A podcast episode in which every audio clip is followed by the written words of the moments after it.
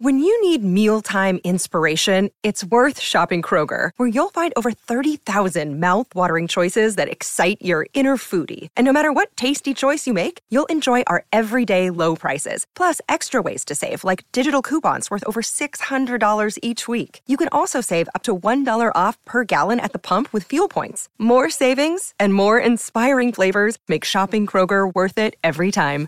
Kroger, fresh for everyone. Fuel restrictions apply.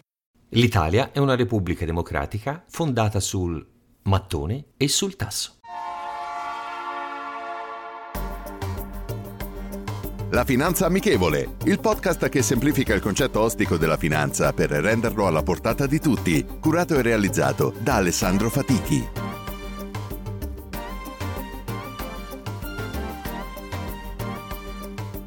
Benvenuti ad un nuovo episodio della Finanza Amichevole. Il titolo di questa settimana, parafrasando il primo articolo della nostra Costituzione, può sembrare provocatorio. In parte lo è, ma analizziamo attentamente due aspetti cari a noi italiani. L'amore degli italiani per la casa è una storia antica, tanto che già nel Medioevo era vista come un bene rifugio, un modo per proteggere il proprio patrimonio dalle incertezze del tempo.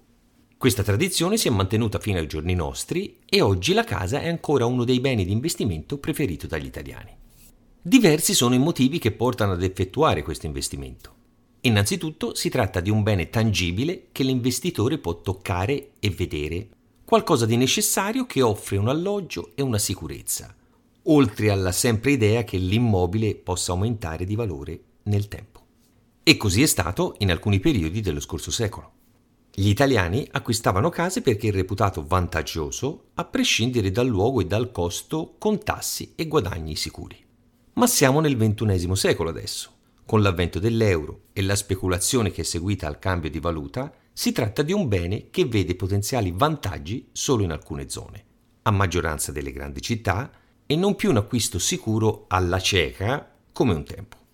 Andando avanti nel tempo, fino alla situazione attuale, a livello nazionale ci sono stati tentativi di agevolare il settore edilizio, come il Superbonus 610 di cui abbiamo parlato in occasioni precedenti ma anche esso ha portato a nient'altro che speculazione, ostacolando anche una potenziale ripresa del mondo immobiliare. Secondo un rapporto dell'Osservatorio del mercato immobiliare da parte delle agenzie delle entrate, l'anno scorso il settore immobiliare italiano ha fatturato un totale circa di 123 miliardi di euro, con Palermo, Milano e Torino le città che hanno registrato l'aumento maggiore rispetto all'anno precedente. Tuttavia, già nei primi mesi del 2023 si sono registrate circa 50.000 abitazioni scambiate in meno rispetto alla prima metà del 2022. Anche l'ufficio studi del gruppo Tecnocasa quest'anno ha rilasciato uno studio riguardante l'andamento degli immobili tra il 2012 e il 2022 nelle principali città italiane. Esso mostra aumenti a lungo termine in alcune città, quali Milano, Bologna e Firenze. Ma altrove, nonostante i costi che un immobile comporta, lo studio riporta solo cali dei prezzi medi anche di circa o oltre il 20%, come a Roma o a Torino, se non addirittura dimezzati come nel caso di Genova. Precisiamo che si tratta delle medie dei prezzi, poi ci sono zone delle grandi città che si sono apprezzate.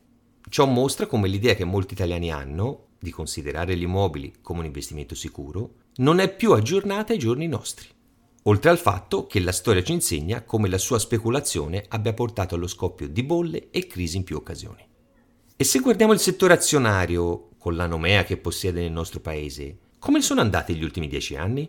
Analizzando i principali indici di borsa, troviamo solo aumenti rispetto alla situazione del 2013, nonostante le crisi del Covid prima e quella azionaria dello scorso anno poi. In ordine decrescente, e ad oggi, i dati parlano dei seguenti aumenti, prendendo in considerazione il campione dei principali indici mondiali.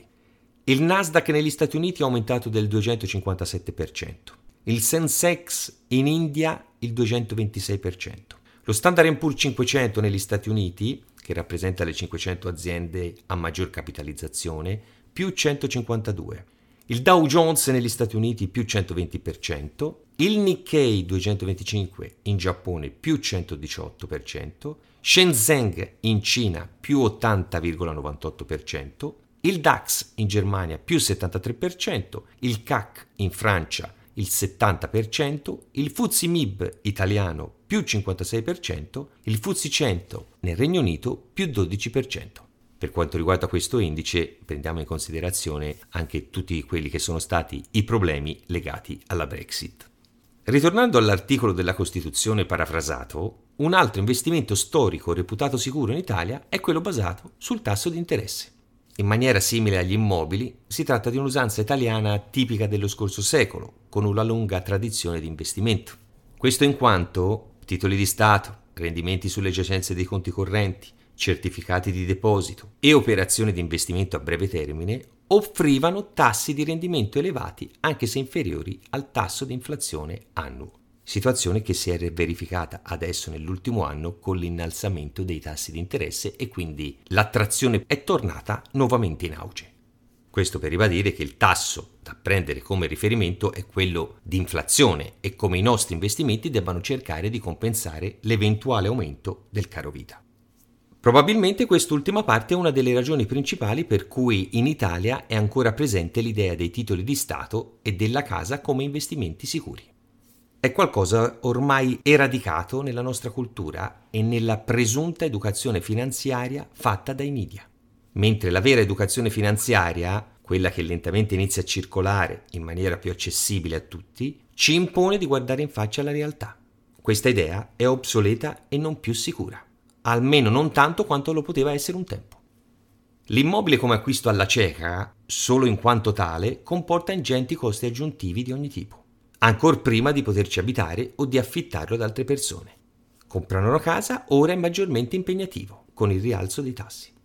L'Italia è una repubblica democratica, fondata sul mattone e sul tasso, ma solo perché è fondata su di essi non devono per forza restare le uniche metaforiche fondamenta dell'investimento italiano per sempre, basandoci su una sicurezza passata che non è più tale. La strategia deve basarsi sempre sulla pianificazione e sulla diversificazione per quanto riguarda i settori di investimento. Mai pensare che un settore possa essere la strada da intraprendere e andare all in, cioè tutto lì, con i rischi che ne conseguono.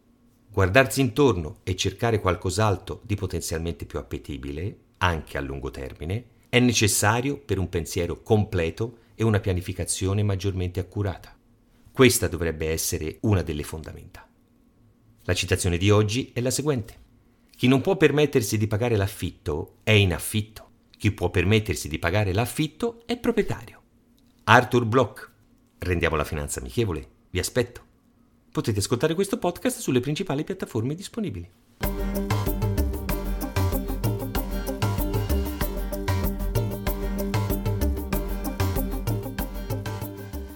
I'm Sandra, and I'm just the professional your small business was looking for. But you didn't hire me because you didn't use LinkedIn jobs. LinkedIn has professionals you can't find anywhere else, including those who aren't actively looking for a new job but might be open to the perfect role, like me.